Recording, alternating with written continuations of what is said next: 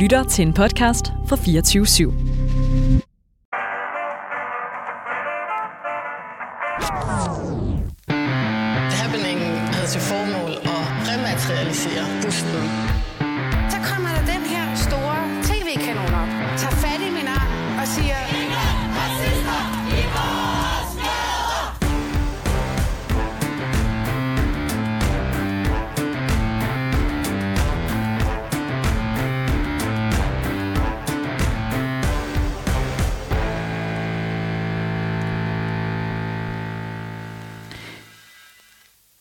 Velkommen til Baby og Boomer, Danmarks eneste identitetspolitiske magasin.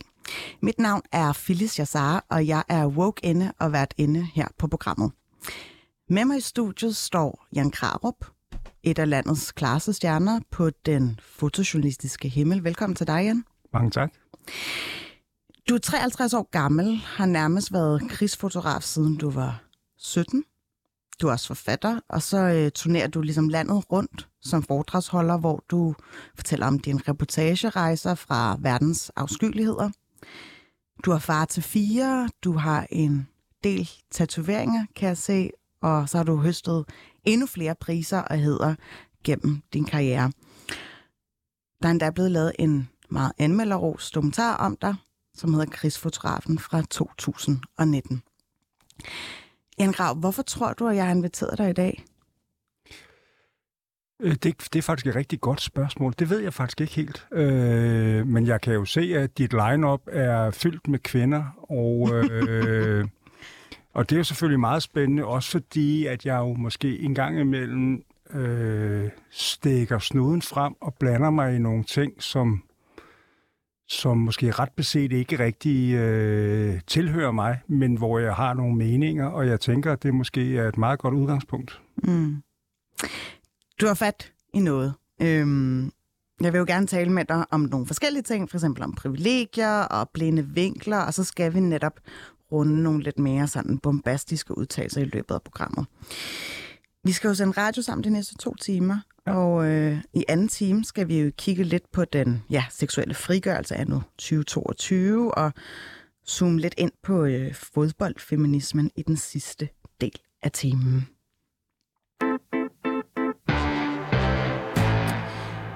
Men allerførst, Jan, øh, når du rejser hjem fra en reportage ikke, øh, og lander i Københavns Lufthavn, du tager metroen eller taxaen hjem, øh, du læser en artikel på nettet om det, der ligesom rører sig herhjemme. Tænker du så nogensinde, hold kæft, hvor går vi i små sko i det her land? Det gør jeg hele tiden. Øh, faktisk konstant. Og, øh, og det, er, det kan være vanvittigt provokerende for mig. Og ja, nogle gange så skal jeg simpelthen tage mig selv i og tælle til 100, øh, for ikke at feje flint med det med det samme. Mm. Og, øh, og mange gange så kontakter jeg jo min manager, og så siger jeg på at høre, at jeg kan slet ikke være i det her, eller rumme Du får lyst til at flytte, eller rejse hjem, Nej, eller rejse væk, hedder det. I, ja, blandt andet. Og så siger han, prøv lige at sove lige på det i 20 timer, inden du går balalaika. Synes du, at vi har for meget hoved op i egen røv? Ja. Hvordan kommer det til udtryk? hele tiden. Det gør det dagligt. Øh, og jeg synes øh, i særdeleshed, at kvinder har det i lige for tiden. Nå, interessant. Personligt har jeg det som om, at nogle historier får bare mere omtale, selvom for eksempel at krigen i Ukraine eller klimakatastrofer er væsentligt vigtigere nyheder. Men øhm, Ja, eller, eller kvinderettigheder rundt omkring i verden, kontra hvad det er for nogle kvinderettigheder, man ligger og bokser med i Danmark. Øh, der kunne jeg da for eksempel godt, man kunne jo starte med det at sige, der kunne jeg da godt tænke mig, at der var en større solidaritet. mm, altså så, at kvinder her i Danmark skal gå på barrikaderne for kvinderettigheder i Afghanistan. For Nej, jeg synes, de skal gå på, på barrikaderne for alle kvinders rettigheder, og ikke kun for øh, øh, nogen, i hvert fald i perioder, helt åndssvage privilegier, man har her i det her land. Mm. Du må gerne komme med eksempler. Nej, men jeg synes jo, altså, og det tænker jeg, at vi kommer helt naturligt ind på i løbet af den her time, eller de næste to timer, det er jo blandt andet øh, alle de her MeToo-sager, men også øh, den, den måde, man har, har arbejdet med ting, der har ligget tilbage i tiden, hvor at jeg synes, man kigger meget baglæns og meget, meget lidt øh, fremadrettet. Mm. Og, øh, og udover det, så tænker jeg også, at at det er meget... Øh, det er meget fokuseret omkring rettigheder herhjemme, hvor man måske ikke kigger så meget på rettigheder ude i verden. Og, og det forstår jeg simpelthen ikke. Så vi mangler ligesom internationalt udsyn. Det, det synes jeg. Altså det, og det vil jo klæ øh, kvindekampen, og det vil mm. jo i hvert fald kvæ, eller klæ... Øh...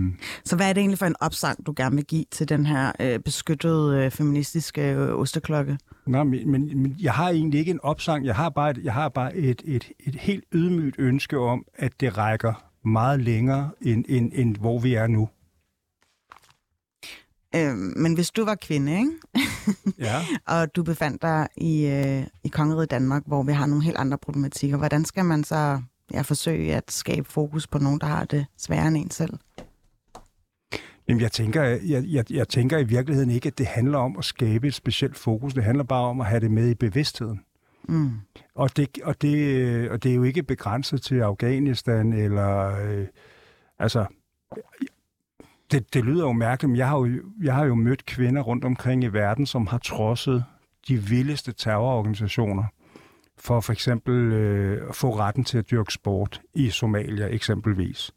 Altså nogle af de stærkeste øh, kvinder, som blev, jo, som blev troet dagligt mm. øh, på alle parametre, men som insisterede på retten til at dyrke sport i et land, som var meget mandsdomineret, og hvor kulturen i den grad var meget mandsdomineret. Og, og det var jo en, en, en, en fantastisk historie at få lov til at lave og få et indblik i. Øh, og, og jeg synes bare, at der er så mange værdier i nogle af de historier, som man måske i virkeligheden godt kunne tage med sig, også herhjem, øh, og highlighte. Mm. Jan, du er jo også far til fire børn i alt, som jeg nævnte, men tre af dem er piger. Og øh, hvad siger du egentlig til dem? For ligesom, at øh, der er jo det her clash eller change of scenery fra når du kommer fra udlandet, og så siger du så til dem, I skal bare vide, at sådan og sådan og sådan, i blandt andet Somalia, der skal man kæmpe for at få lov til at rulle eller jonglere med en fodbold. Ja, det, det har jeg snakket med dem om meget. Men jeg har også opdraget tre piger til at være ekstremt selvstændige og ikke finde sig i noget som helst. Og, og det gør de heller ikke, og heller ikke over for mig. Øh, og det, det oplever jeg hele tiden, og det er virkelig måske noget af det, jeg er allermest stolt over. Jeg mener ikke, at mennesker skal finde sig i overgreb på nogen som helst parametre eller på nogen som helst måder, og man skal sige fra. Mm. Og, øh, og det navigerer de helt fantastisk i. Mm. Hvis du skulle pege på noget, hvor danskerne faktisk har en række blinde vinkler, hvad, hvad skulle det så være? Men det, det, tror jeg, det tror jeg faktisk hører mere min generation til end, end jeg tror, det hører yngre generationer til. Øh, jeg oplever faktisk et kæmpe udsyn øh, hos mange unge mennesker. Og, og størstedelen af de mennesker, som jeg har en interaktion med, er, er væsentligt yngre end mig selv. Min generation har mange blinde vinkler. Der er også rigtig mange ting, vi ikke har lyst til at kigge tilbage på, fordi vi måske godt ved, at, øh, at vi har opført os øh, åndssvagt, eller, øh, eller med en, altså har været med til at nedværdige på nogle punkter. Øhm, men, men jeg synes i virkeligheden, at, at yngre generationer har meget mere fat i den lange ende, end vi havde. Mm. Hvis du selv skulle lægge hovedet på blokken, hvad har du så selv af blinde vinkler? Åh, det er et virkelig godt spørgsmål. Øh, jeg ved sgu ikke, om det er en blind vinkel, men, men jeg, har jo, jeg har jo i hvert fald kvæg det, du startede med at sige, det der med at komme hjem fra, øh, eller sidde i lufthavnen og være på vej hjem, og så læse nogle af de historier, eller, eller se nogle af de diskussioner, som er oppe i tiden, hvor jeg har svært ved at se relevansen af det, eller hvor jeg synes, man måske tæsker langhalm på, mm. tærsker langhalm hedder det vel, mm. øh, på nogle ting, som i virkeligheden er fuldstændig ligegyldige. Mm.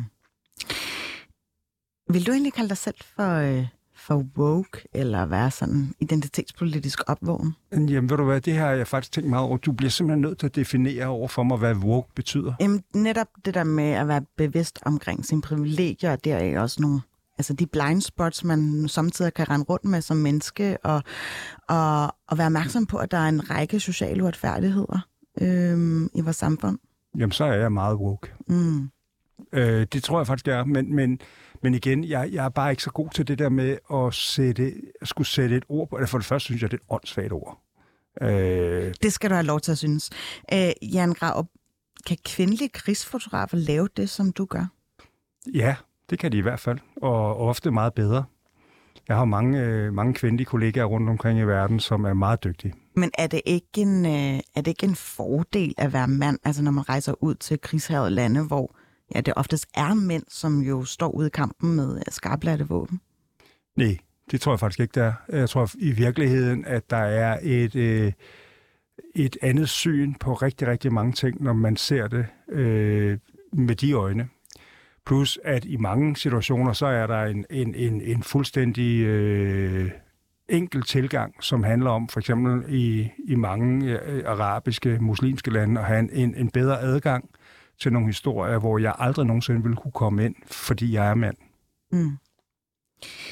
Men synes du, at der er sådan et anderledes fotografisk blik, altså den måde, som kvinder fotograferer på kontra mænd? I perioder, ja. Øh, men i virkeligheden, så, så ser jeg det ikke, jeg ser det ikke som et, et, et, øh, et spørgsmål om, om kvalitet på den måde. Jeg ser det i virkeligheden, om, jeg ser det i virkeligheden meget mere som, som værende en del, hvor at kvindelige fotografer kan lægge nogle lag på, som jeg ikke kan. Så som, det skal jeg lige få Jamen, det kan, det kan være meget, det kan være meget intimt. Det kan være, det kan være kvinders situation rundt omkring i en krigszone. Det kan være steder, hvor at det at være kvinde i virkeligheden giver en anden adgang. Men i forhold til at være på en frontlinje, hvor der bliver skudt eller bombet, der er kvinder mindst lige så modige som mænd, og i perioder måske i virkeligheden også mere. Mm. Da jeg sagde, at jeg gerne ville være journalist til min familie, så sagde min farfar, at åh oh, nej, så skal du rejse helt vildt meget, og det er der ikke nogen mænd, der gider. Fordi, fordi det, Det er det, ja, det er lidt bedre at være kvinde, og så bare øh, passe sine pligter derhjemme. Ja. Tror du, at der er nogen kvindelige fotografer, der bliver tynget af, at øh, de skal ligesom passe ja, deres omsorgsarbejde eller deres familie i højere grad, end hvad, hvad mænd skal stå op for?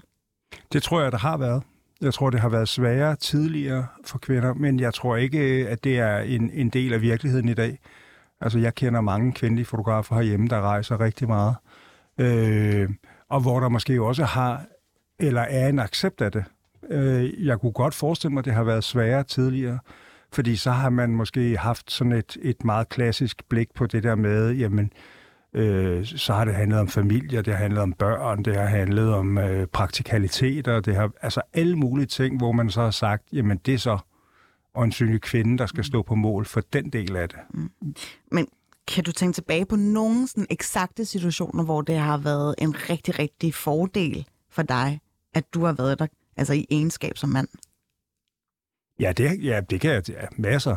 Det er der masser af eksempler på. Altså, det kan være... Øh, jamen igen, det har været meget i den, i den muslimske eller den arabiske del af verden, hvor det, altså det at være mand, det giver nogle, øh, nogle beføjelser, som, som har gjort, at jeg har kunnet sidde i en moské med Sheikh Yassin i øh, Gaza for eksempel. Mm. Det tror jeg, en kvindelig fotograf havde haft rigtig svært ved. Mm. Men jeg ved også, at der er mange steder i verden, hvor man, hvor man har man udmærket er klar over, at vi i den vestlige verden har et andet syn på ligestilling, og derfor så er, er, er kvinder en, en, øh, en, en fast bestanddel af det mediebillede, vi har. Og der har vi jo i Danmark øh, øh, fremragende eksempler, både i Mathilde Kim, men i så sandhed også en... Øh, øh, Altså, jeg synes, jeg synes, der er rigtig, rigtig mange eksempler på det. Damsgaard er jo et godt eksempel Ja. på, som ligger og rejser ind og ud af Afghanistan under et Taliban-styre. Øh, Simijan måske. Simijan, øh, som jeg jo også kender rigtig godt. Så der er jo masser af dem, og som jo også trodser øh, nogle, nogle obstacles eller, eller nogle forhindringer, øh, til trods for, for, for, for det faktum, at de er kvinder, men så rejser de ud og laver de her historier. Alright. Øh, grunden til at spørge, det er jo fordi, at i starten af 2021, vi skal et år tilbage, der markerede du dig med følgende udtalelse. Jeg har i virkeligheden meget stor respekt for MeToo-kampagnen, men den har taget overhånd. Og øh, jeg skal bare lige lave en recap for de lyttere, øh, fordi du gik ud med den her øh, beslutning om at ikke ansætte kvindelige assistenter. Jeg tror, du frygtede, at kvinderne ligesom kunne finde på at beskylde dig for krænkelser i fremtiden. Var det ikke sådan, det var? Jo. Men hvad kom egentlig mest bag på dig i forhold til ja, modtagelsen af, ja, af den melding, hvis du kigger det i et retroperspektiv? Ej, men jeg, det, det, det er vist ikke nogen hemmelighed, det fik jeg rigtig, rigtig mange tæsk for. Øh, men det står jeg også gerne på mål for. Altså, jeg, på, jeg, jeg er jo ikke bange for et, øh, for et, et slagsmål på den måde, men måske var det lige så meget for at ryste træet, øh, og så sige, jamen, hvad er det, hvad er det for en problematik, vi, øh, vi arbejder med lige nu? Og, og jeg har det på den måde. Altså, det, det, Har du det stadigvæk sådan? Nej, det har, altså prøv at jeg arbejder sammen med kvinder hele tiden. Nogle af de chefredaktører og billedchefer og fotografer, jeg respekterer allermest er kvinder. Det, der ligger i det, det er, at jeg synes, det blev jeg synes, det blev så... Øh, jeg synes, det blev så besværligt at skulle navigere i, hvad fanden man må sige til hinanden. Og, og det synes jeg er et kæmpe problem. Mm. Og, jeg, og, jeg, og jeg oplevede, jeg oplevede jo øh, på både sociale medier og, og altså dels af sociale medier, hvordan at, at folk stemlede sammen omkring noget, der er blevet sagt på et tidspunkt, som muligvis har krænket nogen. Men hvor Altså, taler du specifikt om dig selv lige nu, eller bare nogle andre? Nej, jeg tror sgu aldrig, jeg rigtig har, jeg tror sgu ikke rigtigt, jeg har krænket nogen kvinder. Altså, det ligger ikke, det ligger ikke rigtigt til min natur. Nå, okay, fordi jeg har nemlig samlet en række clips. Ej, øhm, Sjovt. Men Jan, altså, vil du kalde det en shitstorm? Altså det, du ligesom øh, kickstartede med det her, ja, hul om hej, Ej, eller jeg, hvad for, man kalder det. jeg, kvinder var meget, meget sure på mig. Det, mm. det, er, ikke, det er ikke nogen hemmelighed. Jeg kan huske, at journalist og radiovært i Maria Søjden skrev et langt brev til dig. Ja, Jeg skrev så også et langt brev til hende. Mm. Men fik det der tænk, til at tænke over din position som mand i den her branche? Nej, Slet ikke. overhovedet ikke. Du vil ikke uh, skænke det som øh, et privilegie, der var så mange kvindelige assistenter, som faktisk rigtig, rigtig gerne vil ja, arbejde gratis for dig. Nej, altså det, det går jeg ikke op i. Men, men det er i virkeligheden, du har i virkeligheden fat i noget, som, som er en meget, meget vigtig pointe i det her. Det er, at kvinder og mænd bliver ved med at se det som værende en barriere imellem køn. Og sådan har jeg aldrig set det. Ja, og så alligevel, fordi jeg kan huske, at øh, da du ligesom meldte det her ud, så blev du interviewet af stort set af alle medier. Du var virkelig øh, dagens mand i skysovs i den uge. Nej, det, det øh, tror jeg simpelthen ikke rigtig er. Men, men jeg kan huske, at du faktisk blev interviewet af Berlinske Medier, hvor du øh, sagde, at du var bange for, at det kunne være stødende eller krænkende for kvinder at være i samme rum som dig, hvor dig og din øh, manager for eksempel øh, kunne have et lidt Og for, andre. og andre have et lidt for frivolt sprog. Ja. Er det stadigvæk sådan, at du går og tænker, uha, jeg skal passe på, hvad jeg siger? Ja. Er du bange for at sige noget udpassende i det her studie? Nej, egentlig ikke, fordi nu kommer du jo med en baggrund for blandt andet Ekstrabladet og politikken. Jeg, jeg er tænker, hærdet. du, jeg tænker, du har nok prøvet det, der er værre. Øhm, altså jeg kan huske, at du ligesom meldte den her beslutning ud. Den kom jo i kølvandet på, øh, på fyringen af ja, Godaften Live-verden, Jes Dorf Petersen, som jo så blev afskrevet på grund af diverse anklager om krænkelser øh, i en episode, der faldt øh, sted i 2001 og 2003. Jeg kunne du sagde, at grænserne var blevet trukket så skarpt op på alle øh, parametre, og øh, det er ikke retfærdigt, det Jes Dorf Petersen blev udsat for. Øhm, og det var en heksejagt, sagde du oven i købet. Ja. Hvad er der med dig og Jes, siden du nærer så stor sympati for manden? Jamen, jeg har ikke noget specielt øh, tæt forhold til Jes overhovedet. Øh, jeg tror, jeg kender ham øh, på præcis de samme vilkår, som du gør, og alle mulige andre mennesker gør. Men tænker du, at ej, det kunne faktisk have været mig? Nej, det, tror, det tænker jeg faktisk overhovedet ikke. Men jeg tænker, Hvorfor er det så, at du nåede til den der bombastiske udmelding? fordi jeg er virkelig, virkelig træt af den skyttegravskrig, der er kommet imellem mænd og kvinder, eller imellem køn, fordi jeg synes, den er uværdig for os alle sammen. Og den dag, hvor at man begynder at, at lægge køn til side, men i virkeligheden bare begynder at se hinanden ligeværdigt, så er det en helt, helt anden dialog, vi får, øh, både professionelt og personligt, på alle, øh, på alle mulige måder. Mm. Og jeg er skide, ki- jeg, altså prøv at, jeg er røvtræt af at høre om jer er kvinder. Jeg er virkelig, virkelig træt af det. Jeg tror også, vi er rigtig trætte af jer mænd, der fylder det hele. Det kan meget vel være, men nu, nu er det jo dig, der inviterer mig. Ja. Det, det er jo dig, der sidder og er studievært. Der sidder et hav af, af kvindelige chefredaktører og studieværter rundt omkring, som alle sammen Et gør. hav, det vil jeg måske lige sige, at var en overdrivelse. Altså, man kan sige, politikken har i hvert fald været... En, i, på politikken har der jo været adskillige kvinder i ledelsen. Der sidder en kvindelig chefredaktør på BT. Øh, der sidder en kvindelig chef for Danmarks Radio. Der sidder masser af kvinder i ledende stillinger rundt omkring. Og det synes jeg er fantastisk. Mm. Men alligevel så synes du, at der er en form for udskamning af manden. Jamen, jeg forstår bare ikke, hvorfor I har så travlt med at udskamme mennesker, som har, har gjort noget. Og jeg ved godt, det er en kliché. Jeg ved godt, det er skide irriterende at høre på. Det der med, at det var en anden tid. Vi er blevet klogere. Mm. Vi er alle sammen blevet klogere. Mm. Men i den anerkendelse, så, så fordømmer man jo også lige det, der skete årtier tilbage. Jamen, jamen selvfølgelig fordømmer jeg det. Jeg, jeg, det er da ikke, jeg kan da ikke sidde og, og, og have en eller anden stiltigende accept af, at mænd har opført sig som nogle svin. Mm. Men det er jo også som med til at sætte tingene i relief, eller man tænker sådan, okay, så skal vi faktisk virkelig op os nu, og prøve at se, om øh, ja, vi kan nå til et punkt, hvor vi lægger alt det tilbage og øh, kun ser fremad. Jeg, jeg, jeg mener, at, at jeg tror, det gør alle godt at se fremad, men hvor man husker historien, og man, man ved godt, hvad der er sket øh, tidligere, øh, og at det ikke har været kønt, og det har været meget mandsdomineret og præget af nogle øh, rigtig dårlige beslutninger. Mm. Lad os sige, at en af dine øh, døtre søgte et job, hvor de fik besked på, at øh, firmaet ikke vil hyre kvinder. Vil du så ikke synes, det var brand ærgerligt?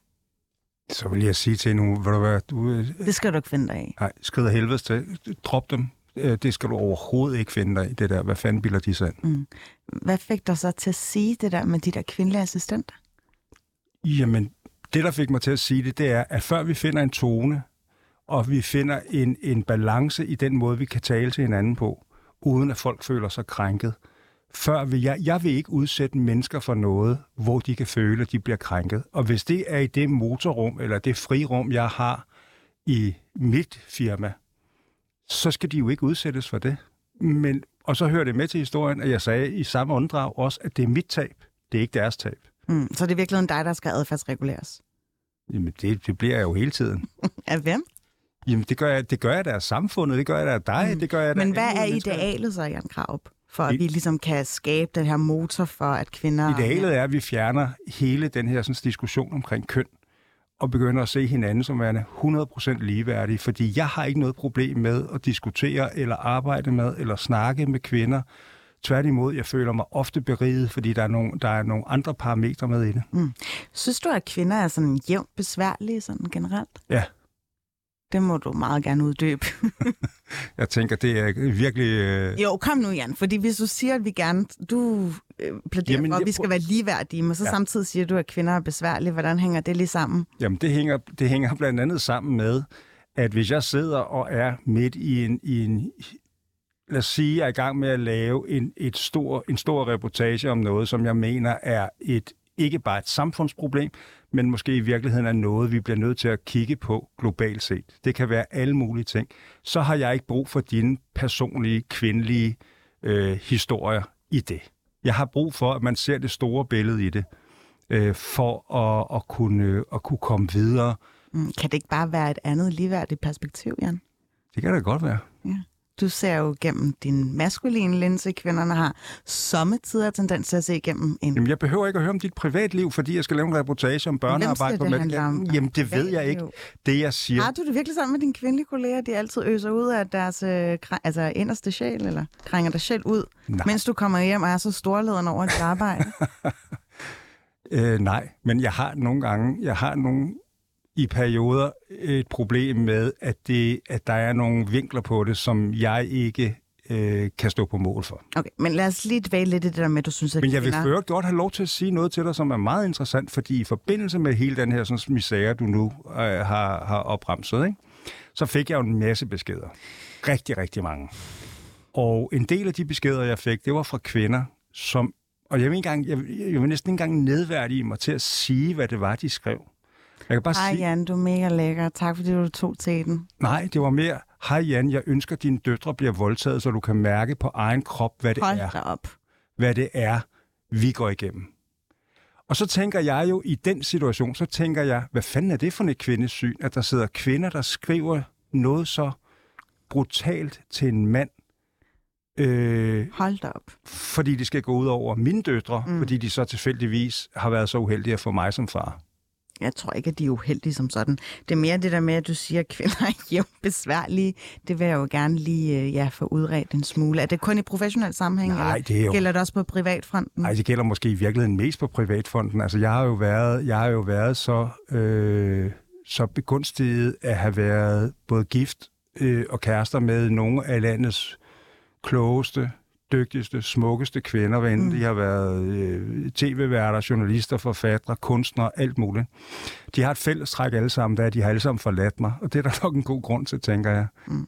Øh, og jeg bor jo i en stor lejlighed på Østerbro. Jeg har 225 kvadratmeter i to etager med tagterrasser, og en eller anden mærkelig grund, så skulle alt være lyst og beige øh, eller øh, lysegråt. Og i takt med, at øh, min sidste kæreste, kone, øh, flyttede ud, så rykkede jeg 1000 liters akvarie ind med fire piratfisk, der hedder Slatan. Mm. Og livet har været så meget lettere siden. Jeg tænkte på øh, det her akvarium. Det tror du ikke, du kunne have haft, hvis du har haft en kone stadigvæk? Nej, det tror jeg ikke, jeg havde fået lov til. Nå, men så er det jo dig, der ikke ser din kone som ligeværdig. Du er faktisk underdanig. Jamen, det, det kan det også godt være. Der er i hvert fald mange gange, jeg har fuldt trop på noget, hvor jeg tænkte, det er ikke det, jeg har lyst til. Nå. Er du single nu så? Igennem mange år. Hvordan føles det? Helt fantastisk. Du skriver jo på en bog om ensomhed. Ja. Øh, hvorfor er ensomhed en, øh, en styrke for, for din generation, synes du? Jeg ved ikke, om det er for min generation, men det er det for mig. Fordi jeg får lov til at tænke nogle tanker som, og ting, som jeg har brugt rigtig, rigtig lang tid på, men som også kræver, at jeg isolerer mig. Og når jeg isolerer mig, så har jeg ikke brug for at have øh, alle mulige andre ting rundt om mig. Så har, jeg, så har jeg brug for at isolere mig, og det kan jeg godt få meget spontant. Det kan godt være, at jeg pludselig trækker stikket og siger, nu bliver jeg nødt til at sidde et sted for mig selv i 14 dage. Mm. Så skal jeg ikke have nogen, der ringer. Nogle eller, kvinder, der er besværlige. For eksempel. Jan, øhm, altså, lad os sige, at du får en kvindelig chef, ikke? eller du havde en kvindelig manager. Vil du så øh, kunne sige øh, sådan nogle der øh, far-jokes foran hende? Som du gør med Tom, din egen manager? Det, det tænker jeg godt, men det vil aldrig nogensinde komme i spil, fordi jeg vil aldrig have en kvindelig manager. Nej, det synes jeg er lidt interessant. Hmm? Hvorfor tror du, at du ikke skulle have en kvindelig manager? Fordi det her, det som, som jeg har i Tom, det rækker meget videre. Det er et, et, et meget, meget nært venskab.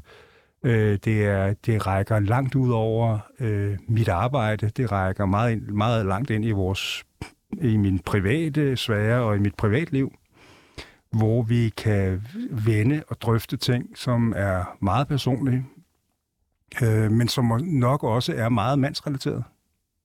Hvad er det? Hvad er mandsrelateret? Jamen, det kan være skilsmisser, det kan være psykiske problemer, det kan være PTSD, det kan være alkohol, det kan være stofmisbrug, det kan mm. være mange ting, hvor jeg føler, at, at jeg i Tom har ikke bare en, en manager, men jeg har også en meget, meget nær ven, som øh, kan reflektere, eller som kan, kan, kan forstå, hvad det er, jeg går igennem. Mm. Har du egentlig talt med Iben Maria Søjden efter den der misære? Nej, Aldrig nogensinde? nej. Ja, så ikke andet. Hun skrev jo et langt brev til mig, jeg skrev et brev til hende. Mm. Kan du forstå, hvorfor hun skrev det der brev? Nej, Slet ikke. nej, jeg synes, det var fuldstændig forfejlet. Mm. Og jeg synes, hun gjorde regning uden vært. Okay. Man kunne sige, at hun pegede jo netop på selve symptomet ved at ligesom sige, ej, jeg har ikke lyst til at arbejde med kvinder. Fordi du siger det jo også øh, råt for usødt lige nu. Du trives faktisk bedst med mænd. Så det er jo en måde at have ja, en blindhed på, som jo øh, er i fuld dressur. Jamen, men du tager fejl, fordi jeg er jo ikke blind. Jeg kan, da godt, jeg kan jo godt se, hvad det er for nogle problematik. Men udelukker du ikke, at der potentielt set godt kunne have været en kvindelig assistent, eller måske en manager, som Og det du har vil der have også. det helt fint med? Og det har der også været, og det kommer der helt stensikkert også igen. Det handler kun om, at vi skal prøve at finde en, en måde at tale med hinanden på, øh, sådan så at der er ikke nogen, der sidder og frygter hverken at blive udskammet som værende krænker, eller at nogle kvinder føler sig krænket. Mm. Jan, øh, jeg vil jo rigtig gerne have ringet til dine børn for at høre, hvornår øh, de synes, at du er allermest boomeragtig, men jeg var lidt bange, fordi at jeg kunne huske på et tidspunkt, Dagbladet Information, jeg ville skrive et portræt af dig, hvor øh, du blev lidt frisen over, at de havde taget kontakt til nogle af dine øh, nærmeste. Var det ikke sådan, det var? Jeg, jeg ved stadigvæk ikke, hvad det var, de havde taget kontakt. Ikke til min nærmeste. Men Okay, men så lad mig spørge min- sådan her. Hvis min- du selv skulle pege på, øh, på noget, hvor du øh, ja, er rigtig boomer, hvad skulle det så være? Hvor jeg er rigtig hvad? Boomer. Det ved jeg sgu ikke. Det ved jeg faktisk ikke. Øh, men du må, må øh, hjertens gerne ringe til mine børn. Jeg er sikker på, at de ville have haft et, et hav af, af ting, som de ville kritisere mig for. Så sammen. Øh, min måde at være far på. Øh, øh, jamen, alle mulige ting. Der, der, jeg er helt sikker på, at der vil være rigtig, rigtig mange ting. Mm. Men det er jo ikke, fordi vi ikke tager den en diskussion, Mm. fordi det gør vi jo løbende. Er der noget, hvor du faktisk kan, altså i forhold til ligestilling og kønsroller, hvor du er blevet meget bedre til at se det i et klare lys? Jeg prøver, jeg, jeg prøver lige at gentage en gang til. Jeg ser simpelthen ikke køn som værende en, en del af det her. Jeg mener i virkeligheden, at, der, er- at den ligestilling, det bør være givet for alle. At, at selvfølgelig er vi fuldstændig lige i, i forhold til, enten det handler om arbejde, eller privatliv, eller journalistik, you name it. Så det berømte glasloft, eller måske nogle strukturelle barriere, de findes ikke i din bog. Jeg er helt sikker på, at der har fandt, eller fundet Men mange. de findes ikke længere. Forhåbentlig da ikke. Det vil jeg så bare ikke til at for skulle være en blindhed, men øh, det er jo et lidt længere program, Jan Graver, fordi at øh, nu skal jeg faktisk byde velkommen til ugens gæst.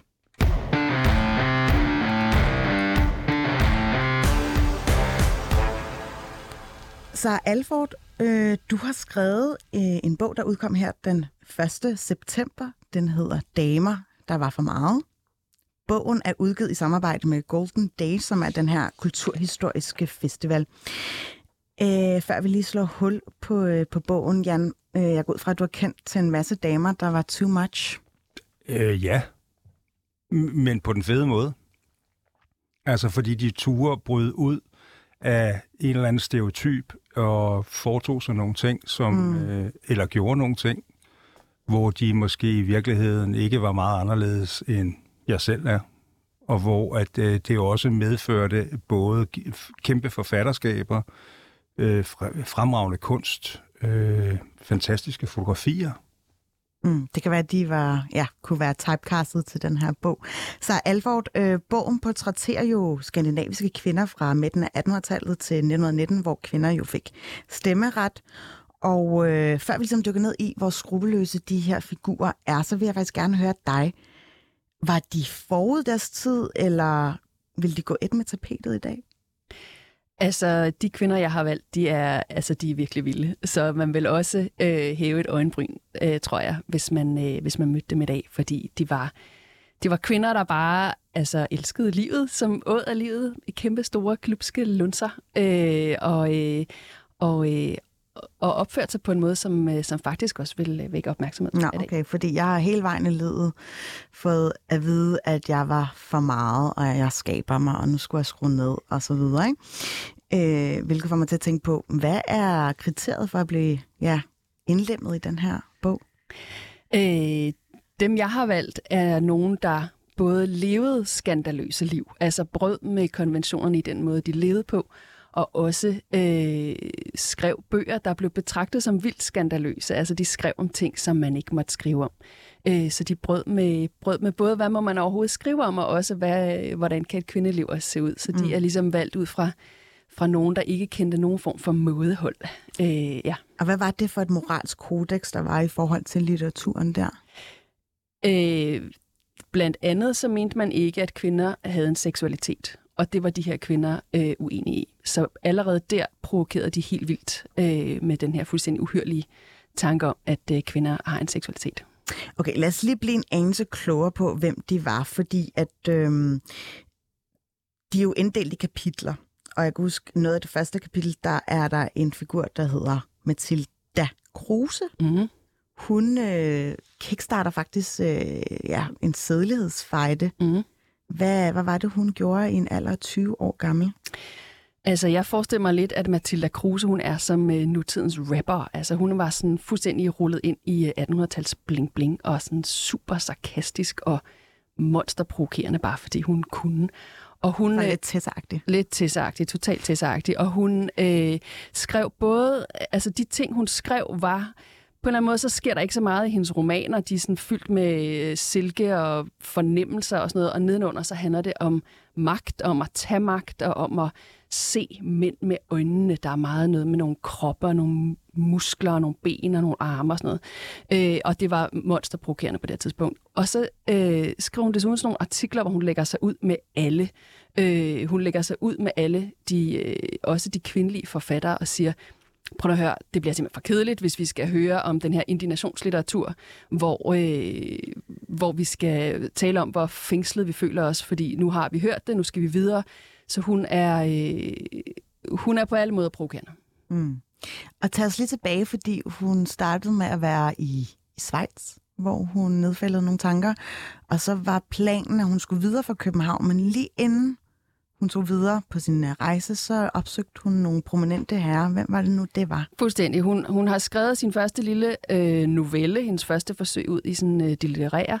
Øh, hun er godt klar over, at hvis man skal, altså det rigtige forfatter gør, det er, at de opsøger en kritiker for at få at vide, hvor rigtig forfatter man nu også er. Hun banker på hos Georg Brandes. Georg Brandes er hjemme, så hun fortsætter over til Nørregade, hvor Herman Bang bor med sin gode ven Peter Nansen. Med sådan, øh, de bor med sådan nogle viftepalmer og tørrede blomster og sådan drivhusagtige varme i deres lejlighed. Hun banker på hos Herman Bang, og Herman Bang er vild med Mathildas novelle. Han synes, den er dristig, og Mathilda hun er godt klar over, det er det bedste, det kan være på det her tidspunkt. Øhm, så øh, hun, hun øh, ender med at gå lange ture med Herman Bang op og ned ad lange linje, tager en masse noter, øh, og da hun udgiver sin roman året efter, så kalder øh, Herman Bang hende for en øh, pendant til ham selv i et forord til den her roman. Selvfølgelig. Det skal jo være skikkelse af mænd, øh, man ligesom skal udarte sig sådan rent litterært. Men øh, hun lyder jo som om, at hun har fat i den lange ende. Hun er i hvert fald rimelig badass i en tidlig alder. Er det kendetegnende for alle de her kvinder, at de har helt vildt meget at gå på mod sådan rundt regnet? Helt vildt. Altså, de, øh, for dem alle sammen, så møder de jo enormt stor modstand, og der er ikke nogen af dem, der ligesom lever lette liv. På en eller anden måde, så formår de at skabe sig sådan en form for alburum, hvor der ikke er noget alburum, og de, øh, det er som om, de bare er fuldstændig ligeglade. Altså, de skal til Paris og bo der. Børn og mænd kan blive derhjemme, fordi de skal skrive og male i Paris i fire måneder. Øh, så det er som om, de har sådan en helt vild styrke, og for mig at se, så ligger en del af svaret på, hvor får de den styrke fra, det er netop, at de ikke var alene, at de faktisk var ret mange fuldstændig vilde kvinder, der lever de her liv på det her tidspunkt. Men du sagde lige tidligere, at de faktisk havde for vane at øh, ja, ditch-talk hinanden. Øh, altså det er ikke fordi, det kun var klapsalver og ros. Nogle gange så ja, havde de en række kritikpunkter, øh, ja, sådan rent litterært eller også rent personligt. Fuldstændig. Altså det her, det er damer, der er for meget. De er super provokerende, også over for hinanden. De sladrer om hinanden, de øh, provokerer hinanden, de er på mange måder også uenige, men men det der med at kunne se, at andre kvinder i din samtid og andre kvinder, der er ældre end dig, øh, er lige så ligeglade, er lige så øh, tænker, at der må være noget mere ved det her kvindeliv, end at være hustru og mor. Det tror jeg øh, har været vildt inspirerende, også selvom de har, har været super provokerende alle sammen. ja. øh, det var så Mathilda Kruse, vi lige fik lidt indblik i. Øh, hvad med Anne Charlotte Leffler? Kan vi få en lille forsmag på, hvem hun egentlig var? Anne-Charlotte Leffler, hun var altså jetsættet på to ben. Øh, hun var svensker, og hun, øh, altså min historie starter i 1884, og på det tidspunkt, der har hun allerede været i gang i 10 år, og altså pumper bestseller og sådan nogle teaterstykker, der går fra fulde huse ud i sådan et gigantisk niveau. Og så har hun, øh, så har hun sådan en salon i sin lejlighed, hvor de største øh, kunstnere kommer, også Herman Bank for eksempel kommer i hendes lejlighed. Øh, så hun øh, kender alle, og er sådan en, der der på en eller anden måde også sætter dagsordenen i sine teaterstykker. Hun, øh, hun diskuterer sådan nogle ting, som skal kvinder eje det, de tjener, for eksempel. Sådan en helt vanvittig tanke, som hun putter ind på teateret i, øh, i sin kunst, og på den måde mener, øh, altså der er dem, der mener, at hun har rykket grænsen for, for den her sag mere end de kvindesagskvinder, der kæmpede på deres egen måde for den samme sag.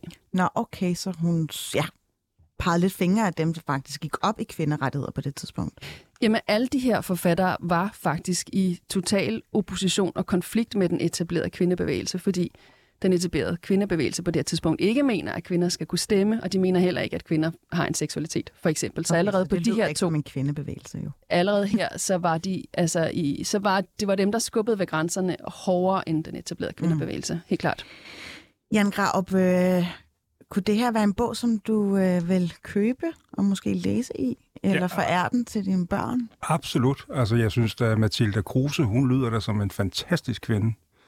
Det må jeg da tilstå. Mm. Altså, i virkeligheden, så er der jo noget, der er jo noget ekstremt befriende i at, at høre om en kvinde, som træffer de valg, og som står på mål for, for de, de ting, hun nu engang har besluttet i sit liv. Så det vil da absolut være. Mm. Helt overordnet, Sara Alford. Øh, hvorfor er det vigtigt, at vi får portrætteret de her kvinder? Det er vigtigt, fordi noget af det mest overraskende er, at de her kvinder var jo markante stemmer i deres egen tid. Altså, de var anerkendte forfattere på det her tidspunkt.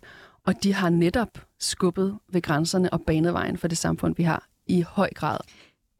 Ja, fordi jeg har lyst til at sige, altså i forhold til feminismen, det er ligesom om, den ikke får, altså de her kvinder får ikke den samme vægt som for eksempel rødstombevægelsen, eller øh, altså det at kvinderne kom på arbejdsmarkedet, altså øh, den kvindebevægelse fra, fra det årti af. Øh, har du et bud på, hvorfor det hænger sådan sammen? Det er ligesom om, at de ja, er gået lidt mere i skyggen for øh, den mere sådan senmoderne kvindebevægelse. Jamen, det er jo, altså på den ene side, det er helt klart, at de her kvinder, de, øh, det de er vildt optaget af, vildt optaget af, det er jo retten til min lyst, retten til min krop. De lægger på mange måder altså øh, frøene til det, der kommer øh, senere i 60'erne. Øh, så det er, det er så ærgerligt, at vi har glemt det, men de er bare blevet skrevet ud af, af litteraturhistorien. Og øh, jeg tror, det handler om, at, at de skrev det, der bliver betragtet som kvindelitteratur, og det er bare ikke lige så fint som rigtig litteratur. Mm. Øh, og derfor har vi glemt dem. Øh, og det er en kæmpe fejl. Og det leder mig jo så bare frem til mit næste spørgsmål. Hvordan har du så fundet frem til dem? Der må jo ligge et ret stort sådan detektivarbejde. Jamen, de, de, altså, de findes jo, de har udgivet deres romaner, de har udgivet, nogle af dem har udgivet erindringer i altså vildt mange bind, som er helt vidunderlige. Øh, så, så de findes jo, men de, de har ikke samme plads i litteraturhistorien, som, øh, som de forfattere, som vi bliver undervist i i skolen øh, og, på, og på gymnasiet. Men, men hvorfor ikke?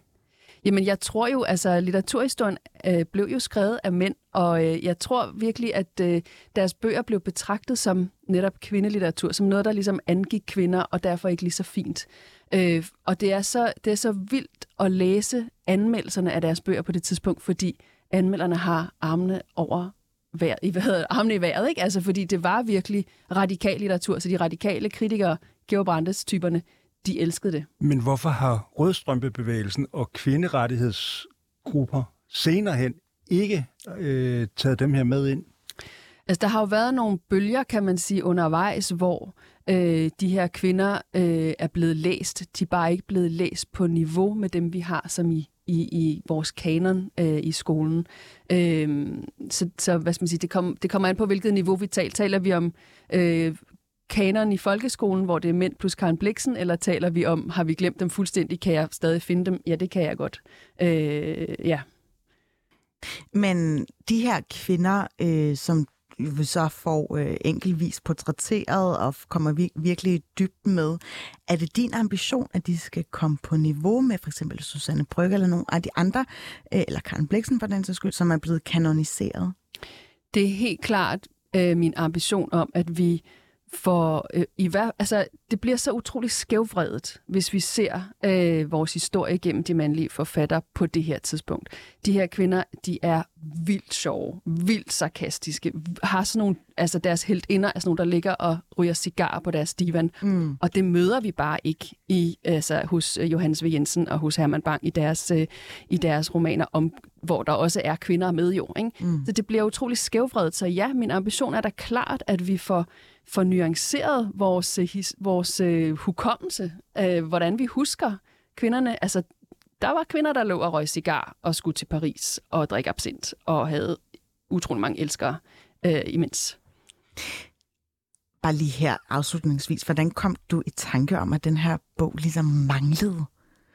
Øh, jeg blev totalt besat af hende, der hedder Agnes Henningsen, som har skrevet 1000 sider om sit eget liv. Øh, og så gik det efterhånden op for mig, at øh, der var mange af Agnes Henningsens kaliber.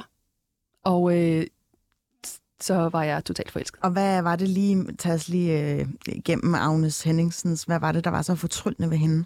Agnes Henningsen, hun er for vild. Altså, hun har, hun har bare øh, netop det der med bare tanken om at skrive tusind sider, der er sindssygt sjove, og hvor, øh, hvor hun netop bare lever livet, og øh, altså, hun giver zero fucks. Altså, det er helt genialt.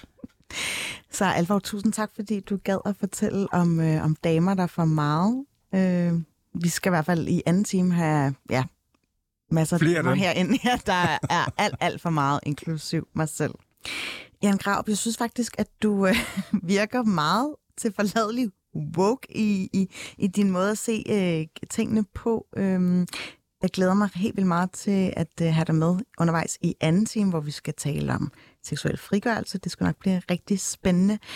Indtil da øh, vil jeg bare gerne sige tusind tak. Du har lyttet øh, til Baby og Boomer. Husk, at du kan finde de resterende podcasts, der hvor du plejer at lytte til podcast.